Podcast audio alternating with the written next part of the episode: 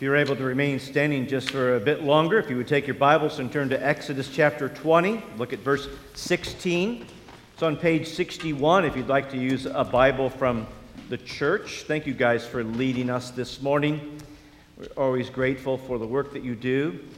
Of course, uh, just an observation I noticed everyone took turns singing except for T- Katie and Thomas. And so their turn is next. So they're going to have to decide between them when we come back which, which one of those are going to sing the last song for us. So um, uh, just grateful for the skills that they use to help us to sing praises to the Lord. Exodus chapter 20, verse 16. This is God's word for us this morning. And after I read just this one verse, then you may be seated, and then I'll pray and we'll look more closely at this. You shall not bear false witness against your neighbor. Father, every word of yours is true. In fact, Father, your word is incapable of error. And, and so it's, it's a treasure to have a true word from you. And so our prayer, Father, is that by the very Spirit of truth, you would illumine our hearts and minds this morning. That as we consider this one verse, that you would give us understanding, that you would give us a love for what this verse points to. That we would, in fact, be truthful people. For we ask this in Jesus' name. Amen. Where we are looking at the 10 words, the 10 commandments, a commandment at a time. These are not words of instructions as to how people like you and I might merit or earn a relationship with our holy God. It's not that way today. It wasn't like that in its original context. This word, these words were given to a people who had been redeemed by the Lord. They are not the means by which we earn our salvation. They are the means by which we now live in and walk in and uh, demonstrate that we belong to a God who kindly, graciously, single handedly rescues his people.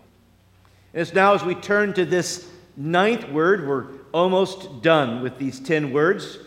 I want to follow the same format we've followed with every one of these words. I want to spend some moments together trying to understand this ninth word, and then let's try to spend some moments together considering how we might practice this ninth word.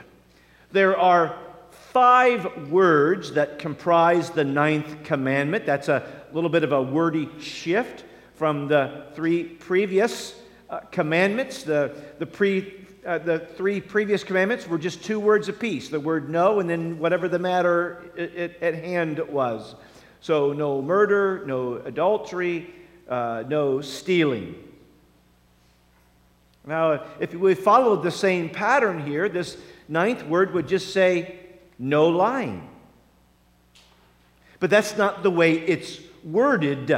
Uh, that's not how it's presented. In fact, it's presented in a very specific way. Oh, by the way, I do think the scripture teaches us that notion of no lying. Le- Leviticus 19:11 specifically says it that way. You, uh, you shall not lie to your neighbor. Uh, but it's interesting how this ninth word is framed. You shall not bear false witness against your neighbor.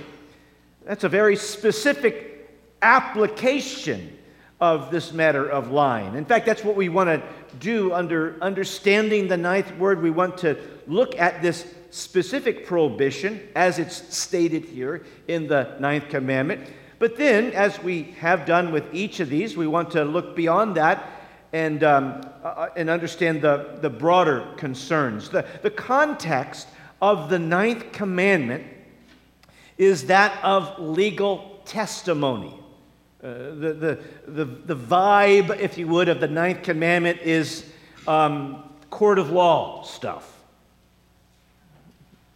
The specific, particular concern of the ninth commandment was the integrity of the justice system, if you would. Now, I think I've realized something uh, over the, these past several commandments as we've been working our way through them.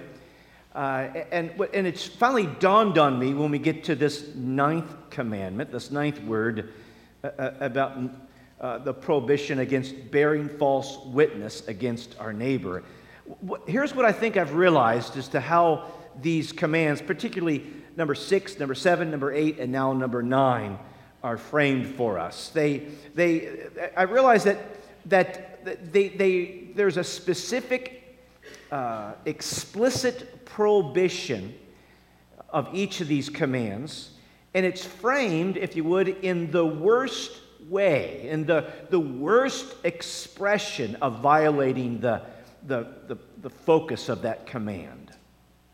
So, for instance, the, the, the worst violation of the sixth commandment is murder. But that's not the only violation of the sixth commandment. The, the worst violation of the seventh commandment uh, is adultery. But that's not the only violation of the seventh commandment.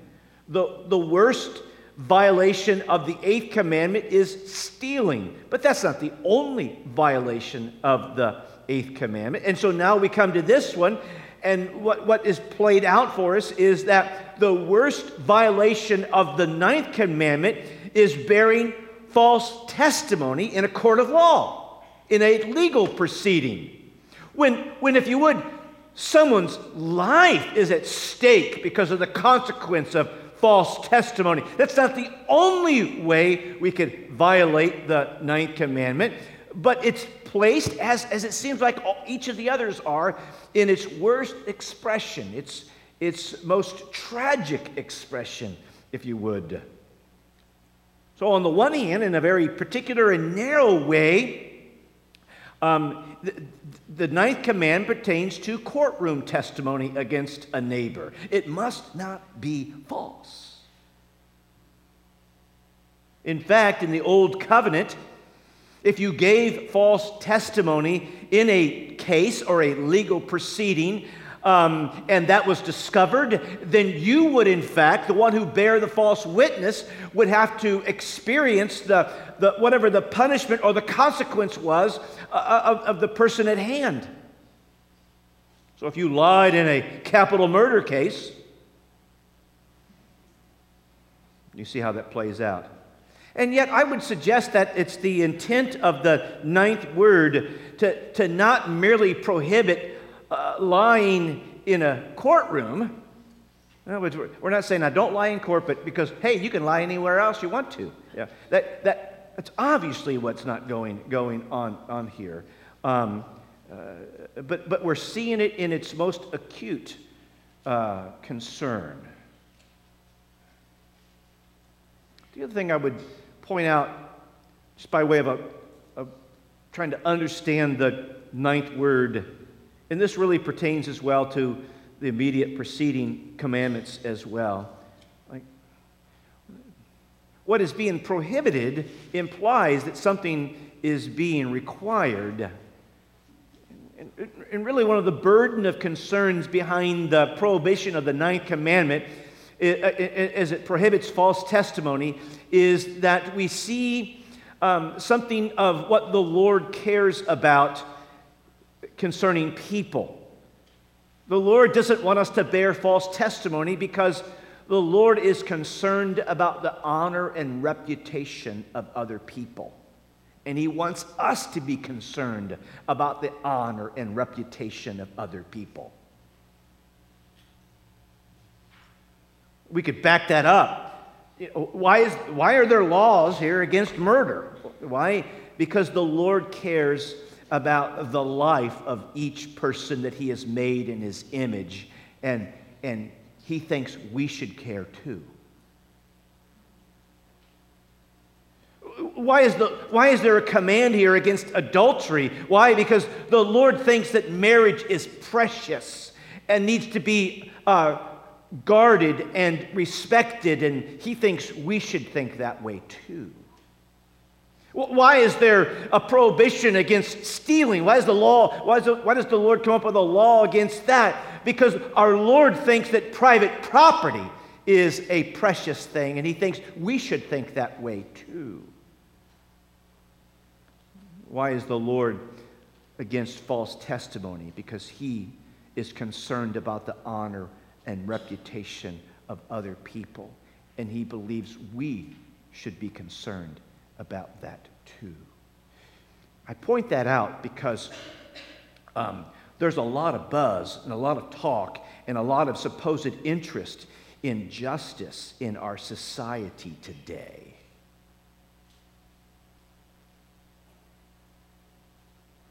And if we want to consider what our Lord considers in terms of a just society, if you would, to use the word social justice, then the starting point is these second half of the Ten Commandments. This is how the Lord desires a culture, a society to, to, to, to operate, to function, to even if you would flourish under His good, wise instructions. So if you're concerned about social justice, then you're concerned about murder if you're concerned about social justice, then you're concerned about adultery. If you're concerned about social justice, then you're concerned about theft, the taking of private property. If you're concerned about social justice, then you're concerned about honesty and upholding the honor and reputation of other people. If you have no interest in those things because they, they don't fit your advancement of your agenda, then you don't give a hoot about justice in society. You're just making it up as you go along. Within the broader sense, though, if it's more than just simply not bearing false witness in a courtroom, the ninth commandment does concern itself more broadly with simply the matter of lying. In other words, it's concerned about truth and lying in our everyday, ordinary conversations and interactions. So, what would we, how would we describe or define lying? I would suggest to you that lying is something along the lines of a word or act that intentionally deceives a neighbor. And what I mean by intentionally is that you knowingly affirm something or say something, whether, in, whether it's in words or in print, you affirm something that you really know and believe to be false. So, a word or an act that intentionally deceives a neighbor, or, or I could bump that out, is deceptive against a neighbor. With the view to, or in order that um, we bring harm to our neighbor, or the, the outcome of harming our neighbor. A word or act that intentionally deceives a neighbor in order to harm them. That's lying. And there's no, tr- no place for that in our lives. The scripture is very straightforward about these things. The, the scriptures present to us clear lines of demarcation in, in reference to lying and truthful speech. Now, I'll bring up an exception to that, maybe if we got time before we're done. Uh, uh, but but I'm, I'm painting this in the normal pattern of how the scripture lays this out. Um, we see lies in the Bible starting in Genesis chapter 3. Now, be careful what I just said about that. I remember uh, one time uh, two, of, two of my older boys went to uh, when they were in high school, they, they, they had the same teacher, just different hours, but they came home from school and they said, Our, our teacher um, says not everything in the Bible is true. Um, and you say, well, what school district were they in? They, they went to a Christian high school. And so, like, face plant. So, anyway, I, I just, I'm like, well, my first response was to give the adult teacher the benefit of the doubt.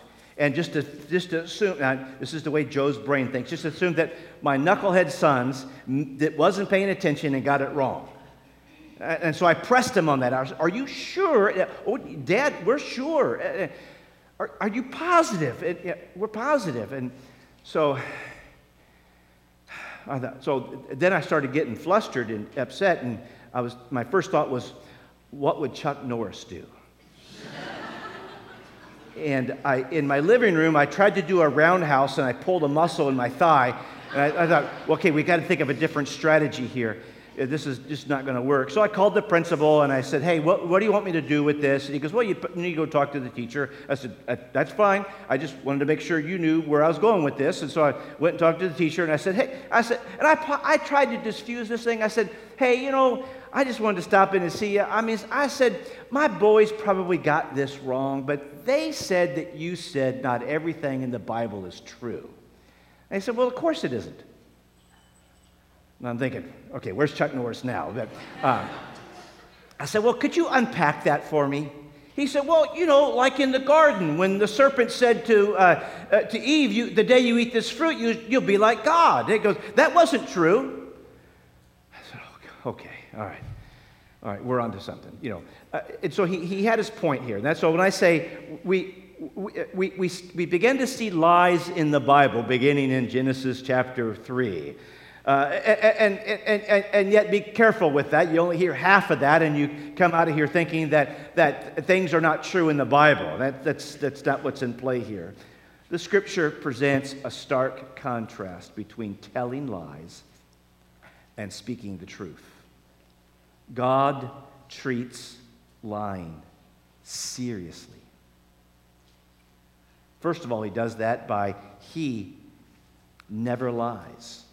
In fact, truth be told, he is, it is impossible for God to lie because lies emanate from one's nature.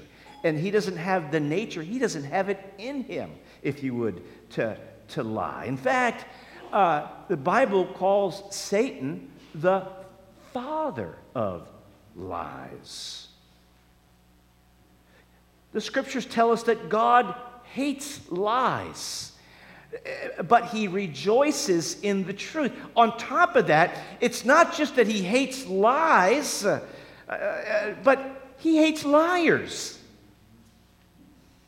So much for being a universal expression, God uh, hates the sin but loves the person. Uh, it, it, it's not the sin that goes to hell, it, it's liars themselves who perpetrate lies that will face the consequences of their lies. Psalm 5, verse 6 tells us, You destroy those who speak lies. It says, The Lord abhors the deceitful man.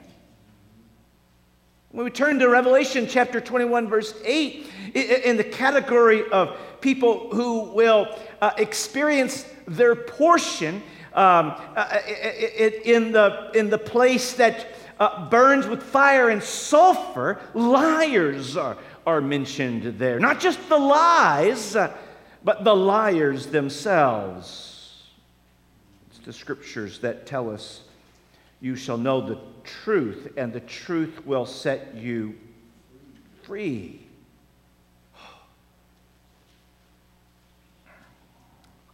Our culture and its gatekeepers are lying to us.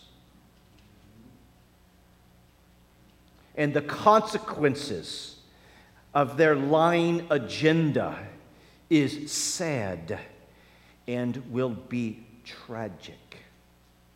In, in fact, our culture, in its sophisticatedness, lying becomes justified in their scheme and their system because it advances their agenda. In fact, even the swagger of our culture calls into question if there's even such a critter, a category called truth. It, it, in our culture's eyes, is just a mere whimsical social construct for us to bend and twist in order to achieve its own agenda. There's no longer truth, there is your truth and my truth. So our culture says as they perpetuate their lies to us. It's got to the point, even over the last few years, it's like, can we even trust the most sacred of institutions? Are they being honest with us?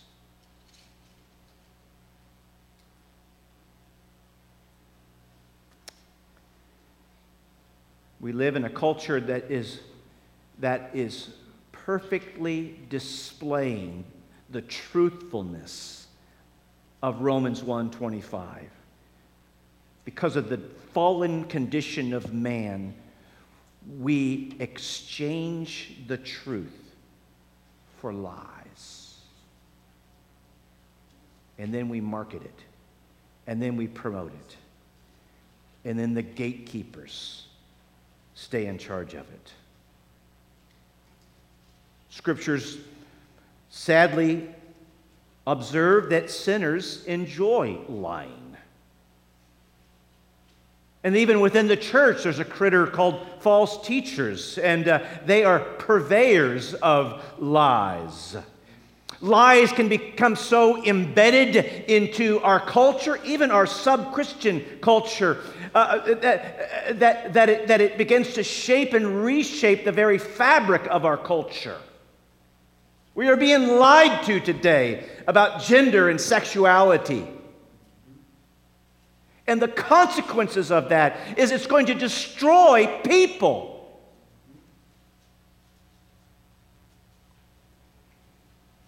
And yet, the, the scriptures, in making its clear line of demarcation, the gospel is called the word of truth the scriptures is called the word of truth. The church is described as the pillar and foundation of the truth. Let our culture lie if it's so inclined to, but let us know the difference. And let us be truthful people to ourselves to guard our hearts and minds with discernment and let us speak the truth. Believers are those who are to be committed to speaking the truth. In Psalm 24, when it talks about who is it that's able to stand before the Lord, some of the descriptions that he gives there, it says, He does not lift up his soul to what is false, he does not swear deceitfully. It's a core component of the reality of the new birth through faith in the Lord Jesus Christ that we who are rescued by the truth will be truthers. We will live and speak in accordance with the truth. Colossians 3 9 through 10 tells us do not lie to one another there's no ambiguity in that statement. Do not lie to one another. And then it explains that, seeing how you have put off the old self and have put on the new self. In other words, we've been made new. Lying is a part of the old self that when we came to Jesus, it got stripped off. And now we continue to strip off the remaining vestiges that link, link, lurk around in our hearts and souls. And when we find them, as the truth exposes our hearts, we rip them out and kill them. I'm reminded of Pilgrim's Progress, which, if you've not read that book yet, I just encourage you. See me, and I'll recommend a readable version for you that's still faithful to the original story. But and then after you finish reading Pilgrim's Progress, then uh, put it back on the shelf, and about a week later, pick it up and read it again. So just, re- just maybe once or twice a year would be sufficient. But, but, but anyway, as, as, as Pilgrim and Faithful are making their way into the town of, of Vanity Fair. Uh, there's all sorts of things for them to acquire and to buy. And, and yet there's nothing, there's nothing that Pilgrim and Faithful see that's being sold uh, that is of interest to them. And so the purveyors of the goods say that, well, what is it that you want? And he says, we buy truth. May that be us. We're not going to be enticed by the the goofiness of social media and all the purveyors of falseness that's being portrayed in that. We have the word, it's the word of truth. We have the gospel, it's the gospel of truth. And may our hearts be satisfied with soaking that stuff in. May we be people who buy truth and not lie. Well, how do we practice the ninth word? Uh, I've already touched on it, but let me zone in a bit further there. In Ephesians chapter 4, verse 25, it says, Therefore, having put off every falsehood. In other words, that's, that is just an indicative statement of what a Christian is. Even a couple of verses earlier in, in Ephesians 4:22, he talks about uh, walking in the truth and living the truth. And he says, because, and he says that because, uh, because uh, we have learned the truth as it is in Christ Jesus. When we come to the one who is the essence of truth, then we set aside falsehood.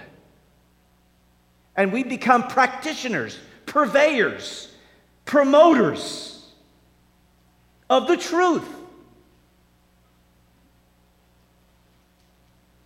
Therefore, having put away every falsehood, let each one of you speak the truth with his neighbor. So in Ephesians 4, it, it really helps us to grasp that there's not a temporary time stamp on do not bear false witness against your neighbor in the old covenant. It's a, it's a part of God's enduring true moral law.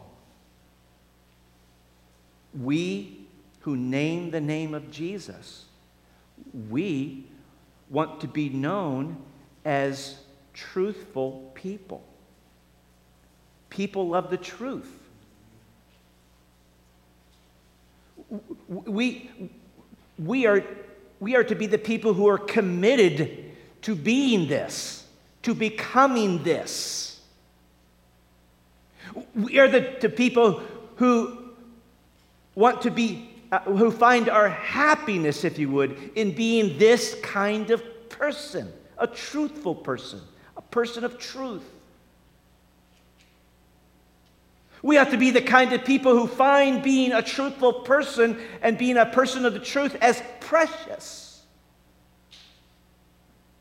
And not that I'm looking for a death wish. But we ought to be the people who are willing to die for the truth. And we're willing to die for the truth because, in fact, it is the truth that grants us life.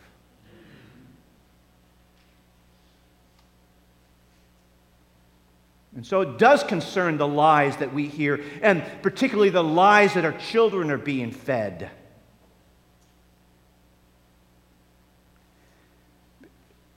because we should be people of the truth and we should be truthful people. But beyond the broader concerns, and just within the broader concerns of the ninth word, we should be people who keep our word. Don't say you're going to do something and then not do it. That's called being not a truthful person. Oh, it's just, it's a flabbergasting how we have got to go back and rebuild such basic social constructs in, in, our society today. If you say you're going to do something, if you say you're going to pay for that, then pay for that. If you say you're going to accomplish that, then accomplish that. And if you say you're going to bring the tables back, then bring the tables back. Someone stopped me after church said, were you preaching or did someone just really take tables from the church here? Isn't that interesting? Uh, were you preaching or did someone really take tables from the church here? I mean, like, ah!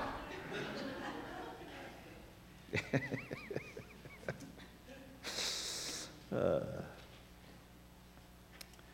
let our yes be yes and our no be no. Are we noted as being reliable people? Are we noted as being deceptive, less than honest people? Are we noted as people who hold confidences? See, because what I suggest is that part of the part of the, the positive import of the ninth word is again, we we want to respect people's honor and reputation. And so, a part of the impetus of behind the ninth word is that we could be a people who could keep confidence because we would refrain from either gossip or slander because, because we, we want to live out the true intent of the ninth word. We want to guard people's honor and reputation. We should be the people in Ephesians 4:15 who speak the truth in love, that we strive to say true things. And, and yet, and, and yet, as sure as I've said everything I've said thus far, we are the people who strive to say true things. But that does not mean that we have no interest or concern in the how and the when and the where and the why we say what we do. We want our words to be true, but we want, we want motives to be true, and our method to be true, and our manner to be true, and our occasion to be true, and our timing to be true. We have no interest in merely bludgeoning somebody with the truth. Ephesians 4:29 tells us, uh, "Let no unwholesome word come out of your mouth, but only that which is good for building up." As fits the occasion. So there's some things that may be good to say, but, but we don't know how saying that good thing would build somebody up. Or we, it, it would build somebody up, but it wouldn't fit the occasion at this moment to build somebody up. Or, and then it says that it may give grace to those who hear it. I get that truth telling isn't always nice. But truth telling has to be controlled by the agenda of imparting grace.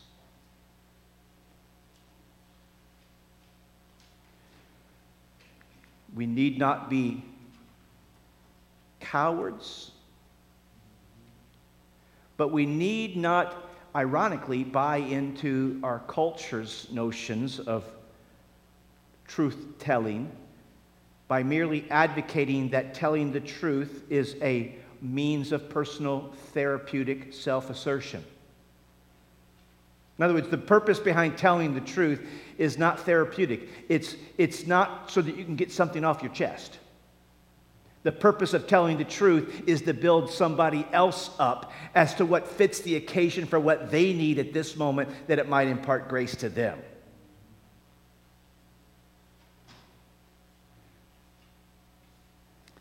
Always tell the truth. Have the courage to do that. But that does not mean that it has to be right here, right now, in a way that I feel is going to be best for me.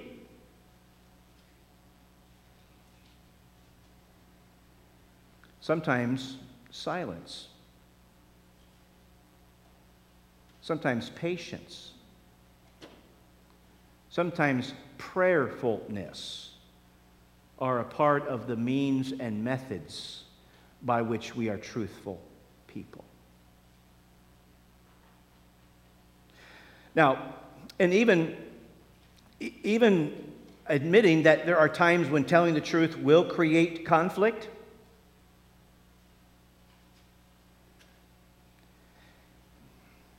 if it does create conflict, or when it does create conflict, we have to guard our own hearts to resist the temptation to go in self defense mode.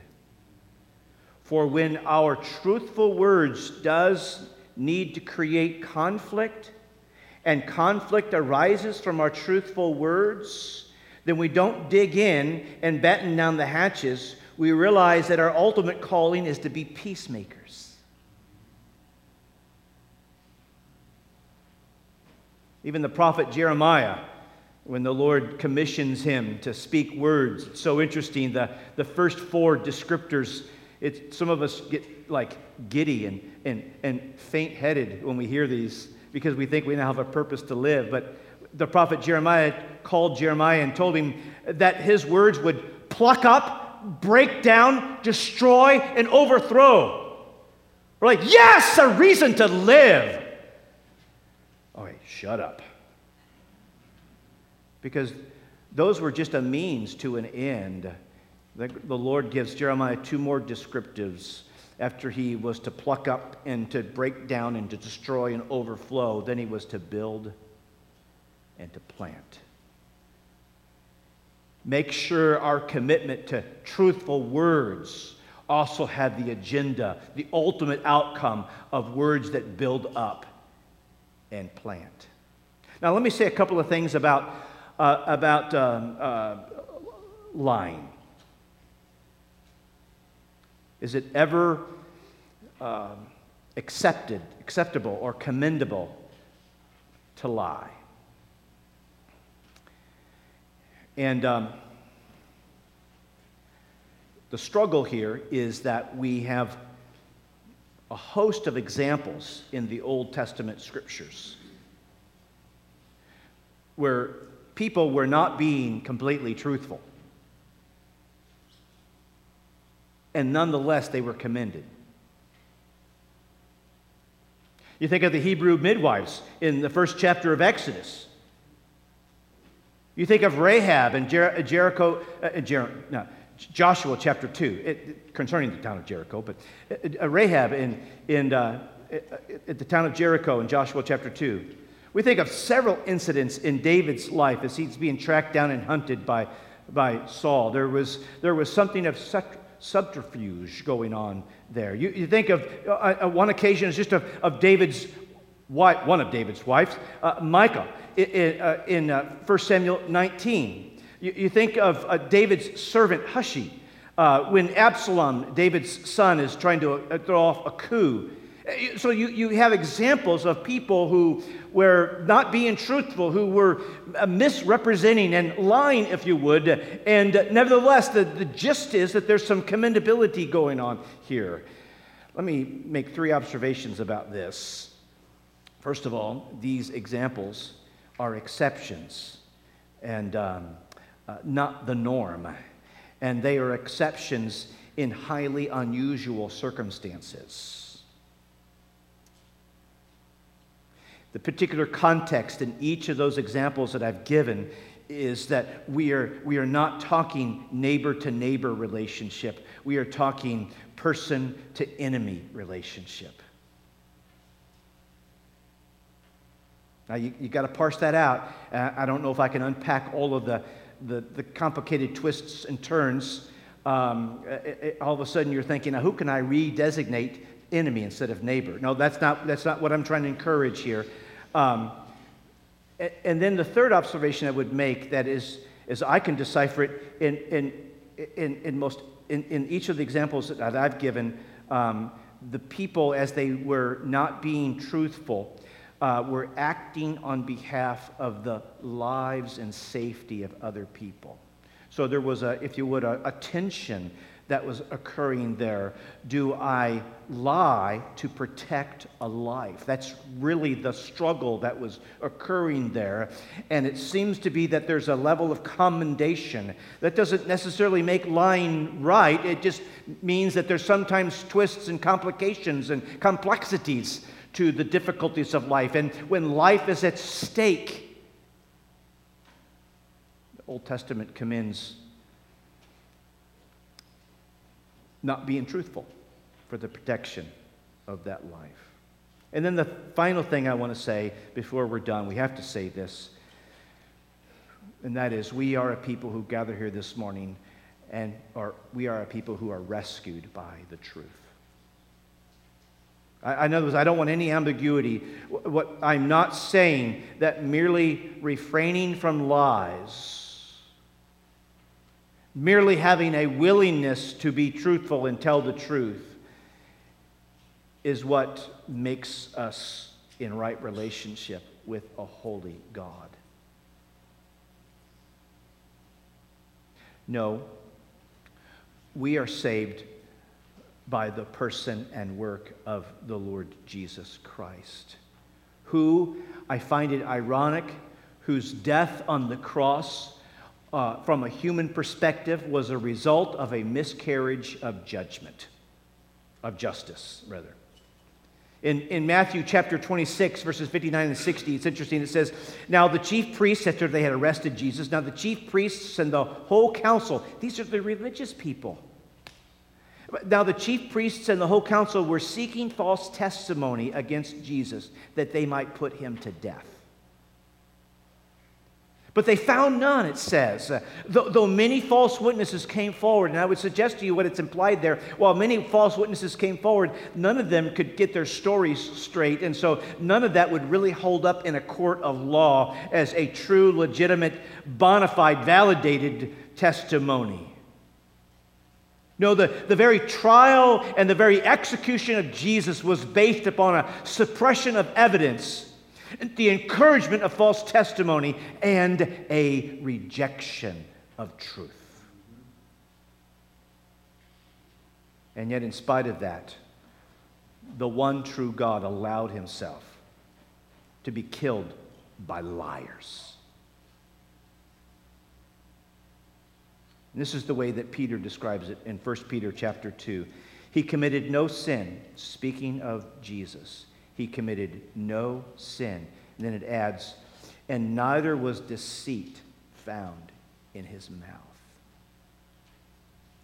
When, his, when he was reviled, he did not revile in return, but continued entrusting himself to the one who judged justly. He himself, it says, bore our sins in his body on the tree that we might die to sin and live to righteousness. No, it is through Jesus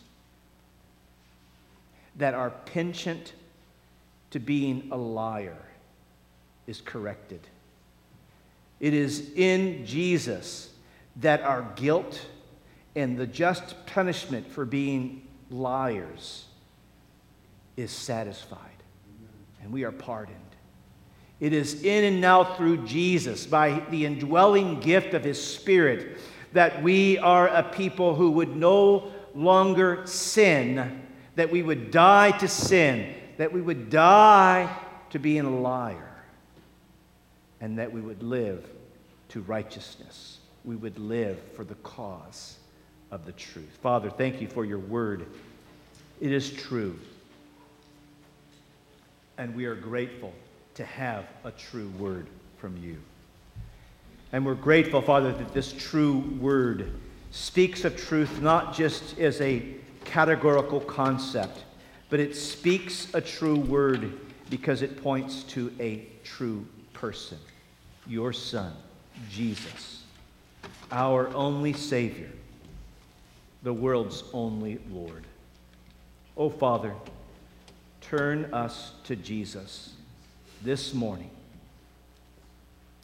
for the first time or once again. May our focus be upon the one who is the truth and the way and the life, the one who sets us free that we might live and walk as people of the truth. For we pray this in Jesus' name. Amen. Let's stand and